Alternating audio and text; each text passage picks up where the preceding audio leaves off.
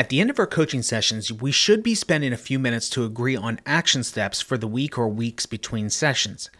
In order for a weekly action plan to be effective, however, it must have three non negotiable ingredients. Without these ingredients, the plan will almost certainly fail. The three ingredients are one, the client must completely understand what is to be done, meaning they have no questions of what success looks like.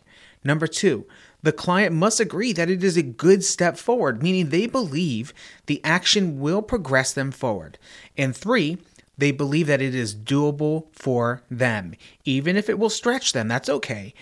They just know that they can do it. It's a good idea to ask your clients these three questions at the end of the planning session. Number one, do you understand what you're committing to do for the week? Do you have any questions at all? Number two, do you feel this plan will move you forward? Be honest, please. Number three, do you believe you can do it? If not, would you like some coaching on how to get this thing done? The goal is not just to get an agreement in place, it's to make sure that they are 100% behind the plan. If they aren't 100% committed to the steps, they'll likely get to the next coaching session having not completed the agreed upon actions, and they'll likely feel like a failure.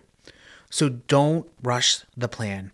Ask questions and challenge assumptions until your client reaches a place of, okay, great, I'm ready, let's do this. Being consistent with social media is a pain in the tuchus. There's a tool, though, for coaches that makes it fast and easy. The 5 Minute Coaching School podcast is brought to you by TryContentFries.com. Content Fries is a cloud software that helps coaches like you take long videos and easily cut them into short, bite sized content and add Gary Vee style captions so you can start posting quickly, easily, and consistently to all your social media profiles. Best of all, for a limited time, you pay once and use it forever.